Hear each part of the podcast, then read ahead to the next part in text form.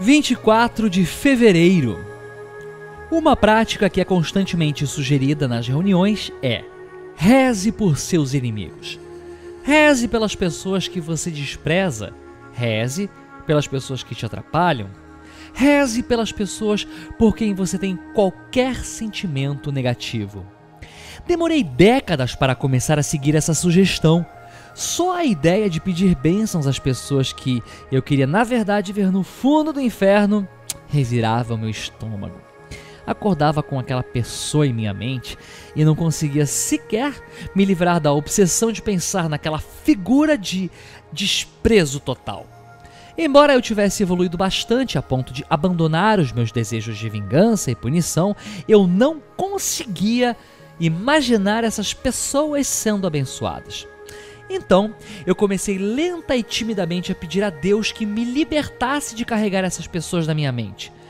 Foi quando um companheiro me esclareceu que eu estava permitindo essas pessoas morarem em minha mente sem pagar aluguel.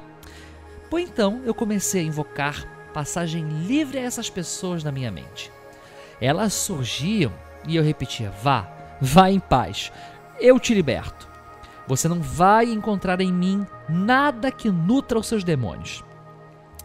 Eu não resisto e a sua negatividade está morrendo de fome.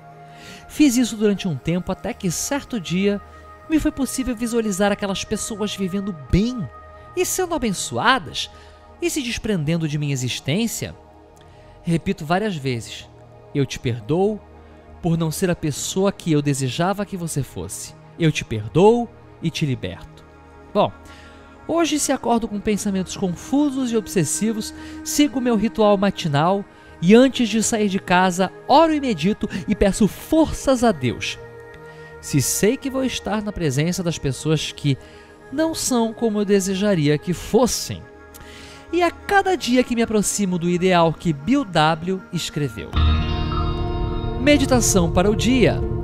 Com o tempo, vamos aproveitar e desfrutar do que as pessoas têm de melhor e deixaremos de temer o que elas têm de pior.